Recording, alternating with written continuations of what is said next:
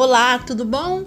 Quem está falando aqui é Ângela Marcelos e eu escolhi um tema para falar hoje, mas antes disso eu quero compartilhar um pouquinho com vocês quem é Ângela Marcelos.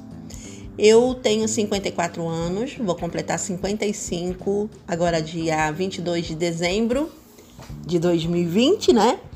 E a minha história é que eu vim de uma família humilde, sou criada, né, por pela minha avó, mas eu tenho em mim algumas questões assim muito bacanas. Eu tive uma infância, apesar de muita dificuldade, mas uma infância muito feliz ao lado da minha avó. Até os meus 14 anos, passei por várias situações que não cabe eu falar aqui agora, mas eu acredito que eu sou assim o resultado de bons ensinamentos, de uma boa educação e também de muito sofrimento que nos ensina, né, a nos impulsionar mais. E ali você tem duas vertentes, que são escolhas que a gente faz na vida. Então é óbvio que qualquer pessoa, né, eu mesmo sou uma que fiz muitas escolhas erradas e também fiz algumas escolhas certas. E graças a Deus, as certas por serem até mesmo menor do que as erradas, né? Mas foram certeiras. Então eu tomei atitudes no momento certo, num período muito importante na minha vida de tomar decisões e escolhi trilhar um caminho diferente de, de, diante de muitas circunstâncias que aconteceram comigo e hoje eu estou aqui. É, não me engrandeço né, diante das coisas que, que pesquisei, que estudei, que me formei, mas eu tenho também um certo mérito, né? Todo mundo tem.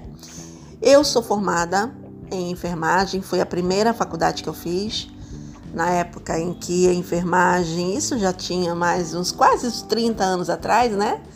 E um, onde realmente a enfermagem ela era vista como um, uma excelente profissão, muito bem reconhecida e remunerada.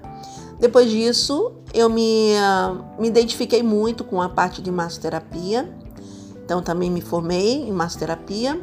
E na, na, decorrer das situações, eu fui buscando algumas especialidades. Então, eu fiz também uma parte da estética, né, voltado mais para massagens, mas o meu fundamento mesmo era em relação às pessoas que tinham uma certa necessidade de recuperar musculatura, então eu trabalhei muito na área da recuperação.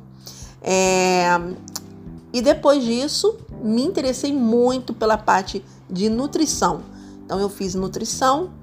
Dentro desse processo de nutrição, eu também fiz algumas especializações, que é nutrição celular, como uma pesquisadora, né, em termos de células.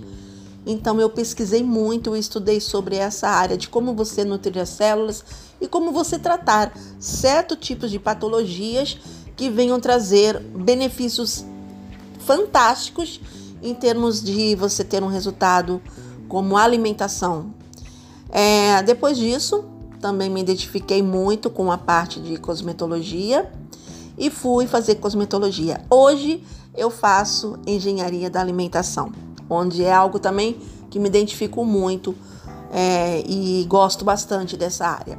Bom, um pouquinho de mim aqui já falei, mas eu quero trazer um assunto para vocês aqui em relação até mesmo uh, falando um pouquinho sobre tomar decisões, né?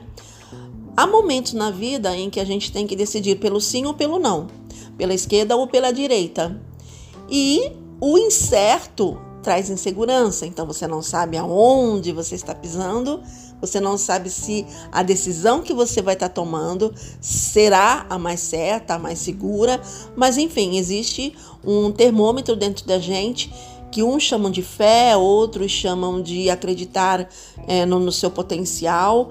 Eu fico com a primeira opção, eu acho que eu, eu tenho muita fé para tomar atitudes, para agir em cima daquilo que eu acredito. Então, algumas atitudes que eu tomei hoje me trouxe até aqui. Bom, é, tenho amigos maravilhosos, muito mais chegados que irmãos, né? Embora os meus irmãos são maravilhosos também. Porém, a amizade ela traz um, um outro aprendizado para gente. Então a gente tem que valorizar aquelas pessoas que realmente estão com a gente.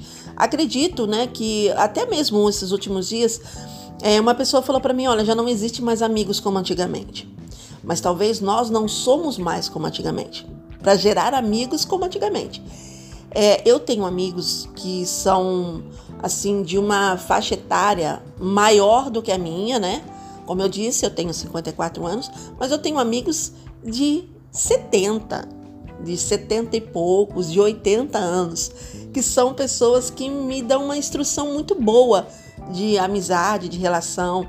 Há quem diga que pelo fato de eu ter amizades assim mais velhas que eu, corresponde a um fator de que eu tinha muita amizade com a minha avó.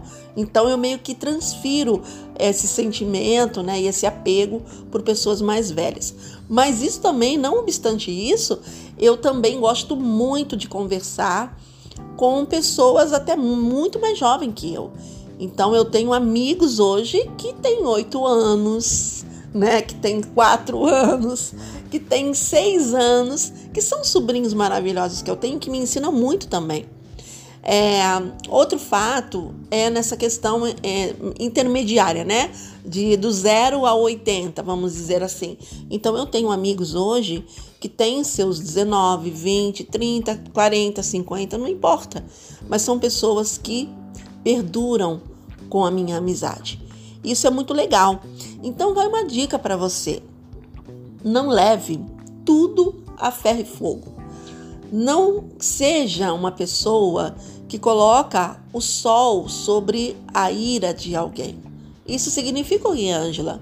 Significa você abrasar ainda aquilo que já está pegando fogo. Então tente ser não a gasolina, mas sim a água para poder dar uma abafada nas conversas, nas situações. Isso também gera mais credibilidade, mais humanidade com, com o próximo, né? Ah, uma outra dica que eu quero falar aqui com vocês, passar para vocês, se é, né, que você vai achar relevante ou não, mas a solicitude, né? Então eu creio que você, quanto mais solícito e solícita você for, tentar ajudar o próximo, estar predisposto a ajudar alguém, ser proativa em ajudar uma pessoa, mesmo que seja para ouvir. Porque o que mais falta hoje em dia, no que eu percebo, são pessoas para ouvir. Para falar tem muitos, né? Mas tem poucos para ouvir. E talvez você ouvindo alguém, mesmo sem dizer nada, você já está ajudando alguém.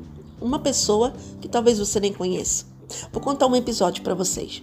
Eu estava é, num ponto de, de, de, de, Na frente do mercado, eu fiz um, um chamado no aplicativo para pedir um, um carro, né, um Uber, e estava ali. E do lado tinha um ponto de ônibus. E naquele ponto de ônibus tinha uma mulher que provavelmente na hora que eu olhei estava com duas crianças e essas crianças estavam botando ali um um fuzuê, né? Para não falar outra coisa, naquele ponto de ônibus.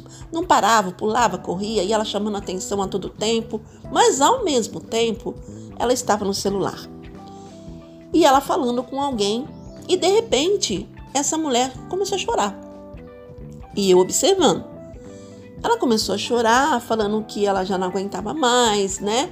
Começou a reclamar, de repente ela começou a gritar. E as crianças que estavam ali ao redor dela, os filhos dela, né? Creio que um tinha sete, oito, o outro era menorzinho. E de repente ela deu um grito com essas duas crianças que até eu senti na minha alma o grito que ela deu. É, dizendo que era para parar, que ela não aguentava mais. Ela despejou nas duas crianças o problema que ela estava tentando resolver por telefone. Bom, e ela desligou o telefone, botou em si no colo e despencou a chorar. A minha reação foi muito impulsiva, porém eu não questionei, eu agi. Eu parei de frente daquela mulher, ela sentada no banco, ali onde no, no banco de ônibus, né, no ponto. Eu parei em frente, ela de cabeça baixa, ela nem sabia quem eu era, eu também não sabia quem ela era. As duas crianças olhando para mim.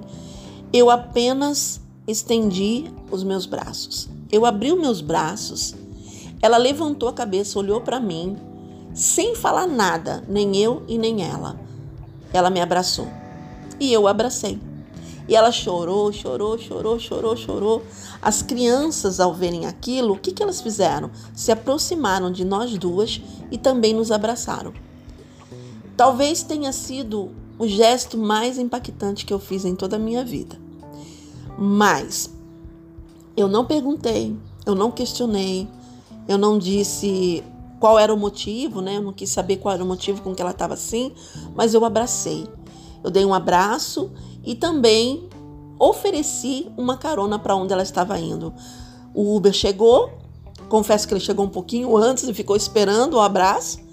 E aí nós entramos no carro e eu a deixei na frente do condomínio onde ela morava. Não era meu caminho, fiz uma nova é, mudança né, de trajeto, deixei ela lá e fui embora com um coração, gente, você não tem noção com uma paz na minha alma, com uma alegria no espírito, com uma sensação de.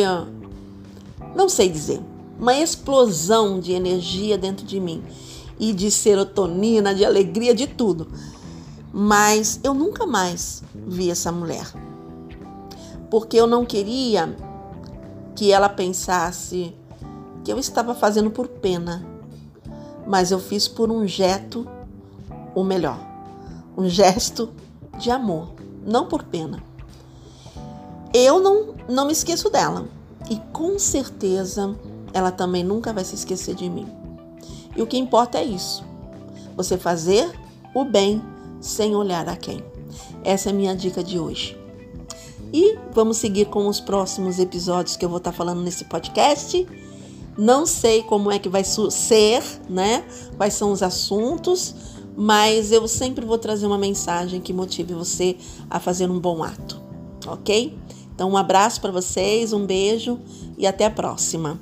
Ah, e detalhe: comigo é nos mínimos detalhes que eu trago essas informações. Então, os meus áudios sempre serão longos, mas com qualidade e com estrutura de fazer com que você também entenda a realidade da nossa vida e o porquê estamos aqui tá? Um grande beijo e até a próxima.